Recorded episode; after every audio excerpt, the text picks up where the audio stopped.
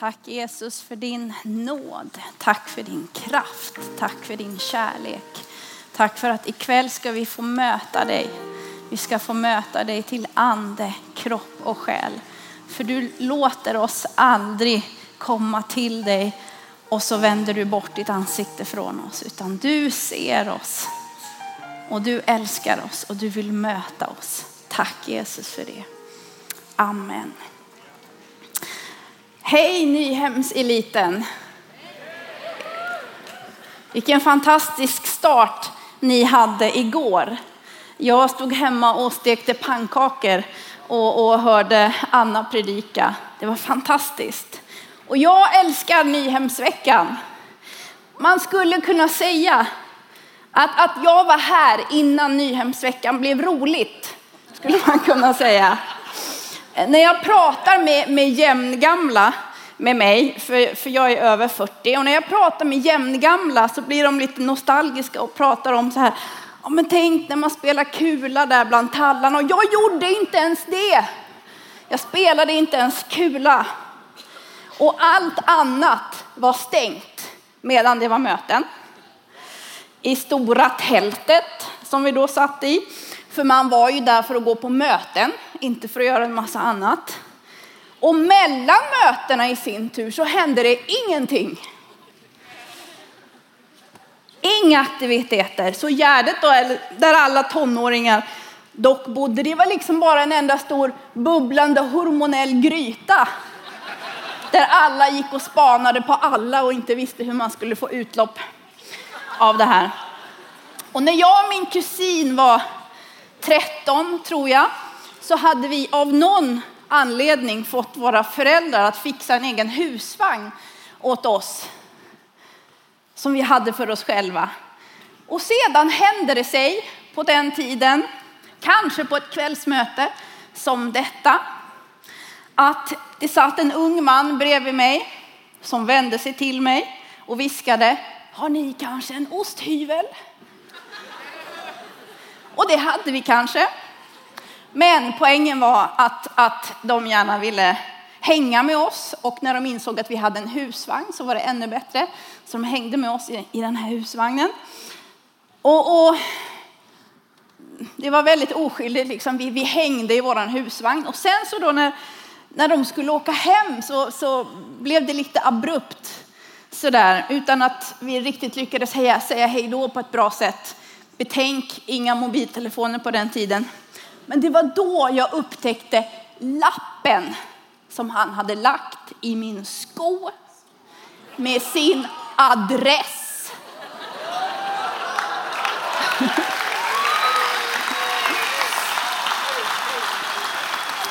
Det här var alltså innan internet. Och vi började brevväxla. Och året efter det, på Nyhem, så satt det en lapp på anslagstavlan där det stod Lydia, är du här?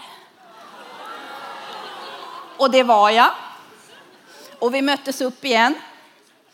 Och tänk att den där killen som frågade om jag hade en osthyvel, som började vår relation på det viset, han blev inte min make. Han...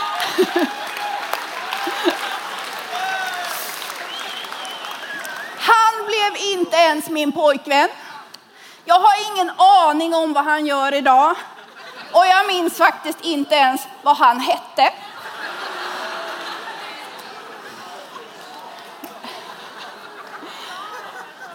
Mitt tonåriga jag började istället hänga med en kille i kyrkan hemma.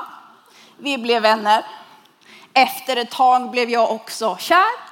Och efter ett litet tag till förstod även han att vi två var en bra idé. Och om det går att få upp på bilderna så har jag en bild från oss på Nyhem, typ två år senare, 1994.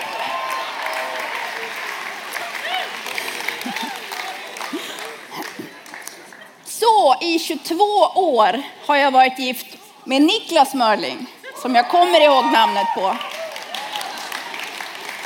Och vi har två barn och de heter Rut och Sixten. Och av, de, av detta kan vi lära oss att vänskap är en bättre grund för kärlek än vad osthyvlar är. Men det är inte det jag ska prata om ikväll. Jag ska istället säga någonting om försoning och förlåtelse.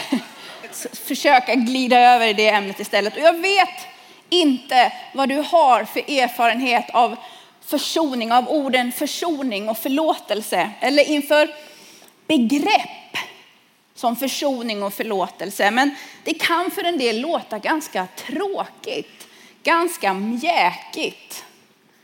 Och jag säger exempelvis förlåt eh, med tillhörande den här eh, emoji, uh, rakt leende, så här, uh, ursäkta, uh, när jag stöter till någon. Lite lagom lamt sådär, men framförallt rätt så menlöst. Och känner ni till att det faktiskt finns en grupp som heter The Kristet Utseende? Jag har aldrig lyssnat till dem. De i sin tur väntar sig knappast att bli omnämnda i en predikan på Nyhem utifrån deras låttitlar att döma. Men det sätter fingret på någonting. Det sätter fingret på den här bilden av snälla, mjäkiga kristna. Kanske något skenheliga kristna. Och kanske ännu mer av frikyrkliga kristna. Jag tror personligen inte att den bilden stämmer. Men jag tror att den kommer någonstans ifrån. Jag tror att det har funnits och kanske fortfarande kan finnas sådana tendenser hos oss. Det här emoji, äh, allt är bra, fortsätt bara att le. Kanske har man någon gång förväntats att ta något svårt, något jobbigt, något obekvämt, något som skaver och uppmanats att förlåta. Och genom att förlåta så stryks ett streck över det hela. Hur mycket det än fortsätter skava för en själv. Man har förväntats att förlåta utan att någonting egentligen blev uppklarat. Allt förväntas bara vara bra. Alla är glada på ytan. Man har liksom fastnat i det där emoji-leendet. För man kan ju som kristen inte bli arg. Man ska förlåta, man ska vara snäll. Andra ska komma först. Man ska inte vara besvärlig. Och jag tror att det är så många tror att Bibeln säger om förlåtelse.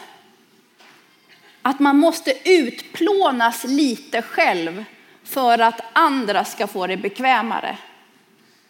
Att inte vara den bråkiga, att inte vara den besvärliga till vilket pris som helst. Eller om man är på den andra sidan, att få det hela ur världen med ett snabbt förlåt. Även om man egentligen inte alls menar det. Förlåt som något man bara slänger ur sig som en artighetsfras. Och så blir man friskriven för allting. Vad bra att du sa förlåt. Bra gjort. Och kanske, kanske sitter de tankarna ihop med att det ibland finns ett ideal bland kristna och kanske särskilt hos unga om att allt ska vara så bra. Allt ska verka så bra, eller rättare sagt man tror att andra förväntar sig att det ska vara så bra. Allt ska vara så lyckligt, allt ska vara så okomplicerat. Är livet så så är man liksom hashtag blessed. Det blir som ett kvitto på att man gör rätt, på att Gud gillar en, på att Gud gillar det man gör. Men plötsligt så händer det någonting. Eller bara en sån sak som att man tar klivet ut från den här tonårsbubblan in i vuxenlivet och plötsligt så klarar inte ens tro av att täcka upp hela spektrat, hela livet. Plötsligt känns ens tro tunnfuttig, för den har bara haft plats för peppen. För det lyckade, för det enkla. Och jag tror att vi måste bli bättre på att få med hela spektrat. Både av känslor och av livet överlag. När det handlar om vår tro. Ska vi kunna följa Jesus fullt ut så måste det vara med hela våra liv. Med hela spektrat. Alla känslor. Om Jesus ska vara allt så kan vi inte stänga av vissa delar. Tänk att vissa områden i mitt liv kan jag inte visa Jesus. För när jag gör så, när jag tänker att det är något fel på mig och på mina känslor, på att jag känner som jag gör. Och att jag tänker att det som jag känner, det är inte kompatibelt med Jesus. Det är inte kompatibelt med min tro. Och därför så stänger man dörren till de känslorna. Då kommer någonting gå sönder i mig. Kanske inte idag, kanske inte nästa dag, men någon gång kommer något gå sönder om vi fortsätter att trycka ner och stänga ute. Försoning och förlåtelse i Bibeln, det är inte ord som handlar om att bedöva oss, att acceptera och att bara skjuta undan. Det är missuppfattningar som vi måste göra upp med, utan det handlar aldrig om att sopa något under mattan. Förlåtelse och försoning handlar ytterst sett om frihet. Och ibland, ganska ofta när vi ska vinna frihet i våra liv, handlar det också om en kamp. För om försoning och förlåtelse handlar om vad som är rätt och vad som är sant, så måste det ibland också få vara något som är värt att strida för. Och ibland så är det en kamp att belysa vad som måste upp till ytan för att försoning och förlåtelse ska kunna ske. Och ibland så gör det ont och känns obekvämt att lysa med strålkastaren mot det som är fel, på det som är lögn. Och ibland betyder kampen att vi måste kämpa för andra, för de som inte har en röst, för de som inte orkar slåss och ta kampen. Att kämpa för en annan människa behöver aldrig betyda att jag måste hålla med om henne i precis allting. Behöver inte vara svartvitt. Vi kan välja att stå bakom en människa, älska en människa, omfamna henne utan att omfamna precis allting som den människan står för. För gör vi det så är vi nämligen i ganska så gott sällskap. För vet du vem som mer gör så? Jo, Jesus. Det står i Bibeln att vi behöver alla förlåtas, men det står också att vi är älskade långt innan vi vet att vi behöver förlåtelse. Nu ska vi gå till vårt första bibelord. För Bibeln säger att vi ska förlåta, det är ingen tvekan om det. Därför så ska vi gå till Efesiebrevet. Efesiebrevet 4 och 32. Där står det så här. Var istället goda och barmhärtiga mot varandra och förlåt varandra så som Gud i Kristus har förlåtit er. Och sen ska vi hoppa direkt till Kolosserbrevet. Kolosserbrevet 3 och 13. Ha överseende med varandra och förlåt varandra om ni har något att anklaga någon för. Så som Herren har förlåtit ska ni förlåta varandra. Det står att vi ska förlåta som Gud förlåter. Och hur förlåter då Gud? Först och främst, Gud älskar alla människor och Gud älskar förbehållningslöst. Men när det kommer till förlåtelse så står det faktiskt att alla människor behöver be om förlåtelse för att bli förlåtna. När vi har blivit medvetna om vår synd och ber Gud förlåta oss, då förlåter Gud oss helt och fullt. Och utifrån den förlåtelsen blir vi också försonade med Gud. Och i den försoningen ligger sedan hela grunden för vårt nya liv med Gud. Så att förlåta som Gud förlåter handlar därför inte om, handlar därför om att inte neka någon förlåtelse när någon kommer och med ärligt hjärta ber om förlåtelse. Det i sin tur måste inte betyda att hela processen är färdig. Relationen kan fortfarande behöva bearbetas och jobbas med för att man ska kunna komma vidare. Men villigheten att förlåta måste få komma först. Ja, men om jag inte kan förlåta, om det jag har varit med om är allt för jobbigt för att jag ska kunna förlåta, även om personen faktiskt kommer och ber om det. Om du vill följa Jesus så kan du börja med att säga till honom, Jesus jag vill kunna förlåta, för jag vill vara mer som du är. Jag är inte där än. Kan du hjälpa mig med det? Och sen finns det naturligtvis situationer då personer har gjort mig illa på ett eller annat sätt och de har ingen som helst mening att be mig om förlåtelse. Och då tror jag att vårt ansvar är att ta vår smärta och vår längtan och gå vidare till Jesus. Be Jesus om hjälp att inte fastna i bitterhet, att inte fastna i sår och inte fastna i rädsla. Men utan att för den delen sopa något under mattan. Men vet då att ansvaret att förlåta ligger inte på dig. Det är inte ett krav som ligger på dig. Däremot så är jag övertygad om att Jesus både vill och kan lyfta oss vidare. Att det inte är tänkt att vi ska behöva sitta fast i situationer på grund av ett uteblivet förlåt. Och jag tror också att Gud kan ge oss övernaturlig kärlek och övernaturlig möjlighet att förlåta i oss själva och kunna gå vidare. Jag tror också att det är viktigt att vi ser att det finns en slags försoning som faktiskt handlar om att försonas med smärta. Och nu kanske det här verkar tungt att ta upp liksom under en ungdomshelg, men när känner man smärta om inte som tonåring? Vissa saker kan inte bli ogjorda. Och allt som händer har inte en mening. Mycket som händer oss handlar om att världen är trasig, att världen är full av synd och syndens konsekvenser. Det betyder inte att du behöver försonas med vad som hände. Men du kan låta Jesus röra vid dig där det verkar som mest. För att ignorera det som gör ont, att försöka gömma det som skaver inför Gud, det kapslar bara in det ännu djupare.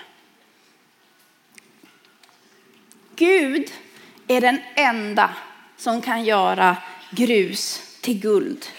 Genom att när vi är redo för det, låta våra erfarenheter, det vi har gått igenom, vara till hjälp för andra människor, vara till välsignelse från andra som går eller gått igenom samma saker, som brottas med samma kamp eller som bara brottas med en kamp överhuvudtaget. Att få säga att jag har också kämpat och jag har också kämpat med det där. Men Jesus visade mig en väg ut. För att inte fastna i bitterhet, för att inte fastna i mina egna sår, för att inte fastna i det som har drabbat mig. Och jag tänker så här, allt det goda som vi har i våra liv, våra styrkor, våra gåvor, våra talanger, det får vi tacka Jesus för. Allt det tuffa vi har gått igenom. Tänk om det i sin tur kunde få vara sånt som får andra människor att tacka Jesus för oss. För de erfarenheter som vi har. Tänk att få säga till någon, Jesus hade en väg framåt för mig när jag inte såg att det fanns någon väg framåt. Och nu ska vi gå till gamla testamentet och läsa en text i Jeremia. Jeremia kapitel 18 och vers 1 till 6. Där står det så här.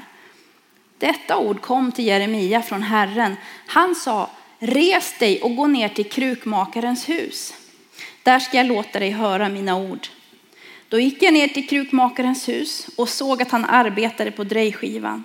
Och kärlet han höll på att göra av leran misslyckades i hans hand. Då började han om och gjorde det till ett annat kärl, så som han ville ha det. Och Herrens ord kom till mig. Han sa, kan inte jag göra med er, ni av Israels hus, så som den krukmakaren gör, säger Herren. Som leran i krukmakarens hand, så är ni i min hand, Israels hus. Är inte bilden av lerklump i Guds händer ganska vacker? Att Gud inte bara accepterar att okej, okay, vissa av er är lerklumpar. Vad kan jag göra av lerklumpen Lydia?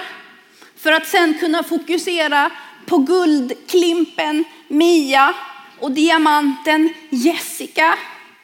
Utan att vi faktiskt alla är lerklumpar i Guds händer. Lera för att vi ska vara formbara. Lera för att vi behöver bli formade. Lera för att det är Gud själv som formar oss. Lera för att Gud kan börja om med oss. Vi är tänkta att formas fram genom vår mästares händer. Och du är så älskad. Du är så viktig, men du var aldrig tänkt i dig själv och på din egen hand att vara en perfekt slipad diamant. Gud har oss inte inlåsta i en monter. Värdefulla och vackra att se på, men inte så mycket mer. Utan vi är skapta levande, levande stenar. Lera i Guds händer, formbara. Du behöver därför inte kämpa emot ditt ler-DNA. Gud kan ta upp och göra om. Och det är okej. Okay. Det är okej okay att Gud måste göra om oss då och då. Saker och ting går sönder ibland. Vi trampar snett ibland. Vi sårar och vi såras. Vi förlorar fokus ibland. Men vi är lera i Guds händer. Han tar upp oss igen och formar oss på nytt. Så du behöver därför inte ha ett fläckfritt förflutet. Du behöver inte ha allting till rätta. Och du ska för all del inte tro att du kan lura Gud. Att du kan gömma undan för Gud vad du har gjort. Men du måste inte heller låtsas som att allt det som har hänt dig har varit okej. Okay. Du behöver inte hålla upp en fasad. Du är tänkt att vara lera. Du är tänkt att vara ett lerkärl. Och Jesus klarar av våra misslyckanden. Jesus klarar av när vi inte orkar det vi önskar att vi orkade. Jesus klarar av när vi inte känner det vi önskar att vi kände, eller tvärtom, när vi känner något som vi inte önskar att vi kände. Jesus klarar till och med av när vi inte är ärliga. Men frågan är om vi själva gör det. Det är bara när vi slutar låtsas nämligen som vi är öppna för förändring. Verklig förändring, förändring på djupet. Snälla, kära människa. Säg till Gud precis som det är. Säg till Gud vad du känner, vad du inte känner.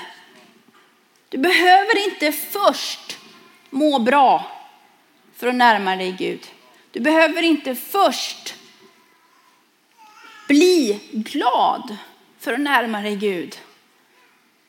Du behöver inte baka in hur du mår i ursäktande haranger. Du behöver inte dölja det genom att först tacka Gud och tacka Gud och tacka Gud för att du tror att det är det som Gud vill höra. För om du tror att det är det enda sättet att närma dig Gud liksom med glädje och tacksamhet, det här öh, emoji-leendet, då har du inte läst Saltaren. Där David för all del tackar Gud när han var glad, men när svårigheter drabbade honom så började han med det som låg överst i hans liv. Gud, var är du? Gud, varför sviker du mig? Gud, varför låter du människor göra så här mot mig? Gud, jag orkar inte med mig själv. Ändå står det i Bibeln att David var en man efter Guds hjärta. Och jag tänker, kan det till viss del bero på just att han var så ärlig? Så totalt kompromisslös med att ta allting inför Gud. Kanske David verkligen hade förstått att det var ingen idé att låtsas. Att vara frommare än han var, låtsas att han var ödmjukare än vad han var, låtsas att vara heligare än vad han var. Utan att det bästa var att bara fläka ut allt inför Gud. Eftersom det rent krast enbart var Gud som kunde lyfta honom, Gud som kunde hjälpa honom, Gud som kunde rädda honom. För David behövde verkligen bli räddad. Många gånger från andra, men inte minst från sig själv och sina egna synder. Hans egoism förstörde andra människors liv bokstavligen. Jag är en mask, inte en människa, hävdade han vid ett tillfälle ur sig. Så det handlar om våra hjärtan. Det handlar om liv som får byggas inifrån och ut. Skapa i mig Gud ett rent hjärta, bönföll David. För han visste att det bara var Gud som kunde det. Vårt enda hopp är Jesus. Bara Jesus. Inte status, inte ära, inte likes, inte karriär, inte pojk eller flickvän. Men Jesus. Att vara lera i mästarens händer och att låta honom hjälpa oss att förlåtas och förlåta och försonas. Bandet kan ta och komma upp så ska jag börja runda av. Jag har ibland mött människor som tror att det inte finns någon plats för dem i en kyrka. Man kanske inte kan identifiera sig med kristna som man har träffat hittills. Man kanske ser något framför sig som är på ett visst sätt, ett kristet utseende. Man kanske ser framför sig att Gud renoverar människor. Ta bort allt det som fanns tidigare och ersätter det, gör om det till något oigenkännligt. Område efter område tills ingenting känns igen. Och av förståeliga skäl känner man sig inte så sugen på det. På att behöva bli någon helt annan än den man är. Men lyssna nu. Gud renoverar inte utan Gud restaurerar. Och vet du vad som är skillnaden med det? Det handlar om att när man restaurerar då tar man fram det bästa. Det ursprungliga, det som var tänkt. Rensa bort sånt som blockerar det som är du och som är jag. Och det är precis det som Gud vill göra med oss. Gud vill alltså inte att du ska bli någon annan, utan att du ska få vara du. Gud är inte färdig med oss bara för att det största hindret i vårt liv är undanröjt. Det är att vi inte har någon relation med Gud, utan livet med Gud är kontinuerligt. När vi har valt att tro på Gud, när vi har valt att ta emot förlåtelsen som Jesus fixade åt oss genom sin död och uppståndelse. Det är ju bara början. Det är då det roliga börjar.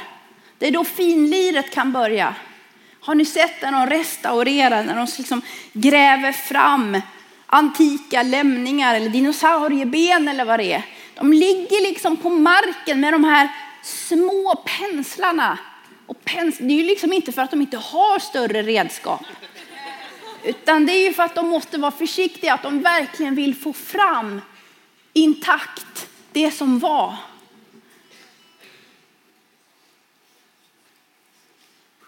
Och precis så är det med oss. Det finns alltid mer i oss än vad vi själva kan ana. Det finns alltid nya lager att hitta. Allt utan press, allt utan tvång. För Gud restaurerar inte mer i oss än vad vi öppnar upp för honom att göra. Tvingar sig inte på oss utan går i takt med oss. Och jag vill uppmana och uppmuntra dig idag att börja den där restaureringsprocessen. Börja den här ikväll. Våga bli förlåten. Våga förlåta. Våga försonas. Med dig själv, med Gud och våga börja precis där du är. Herre, jag ber att ditt ord om hur mycket du älskar oss, om hur mycket du ser oss, ska få landa i oss.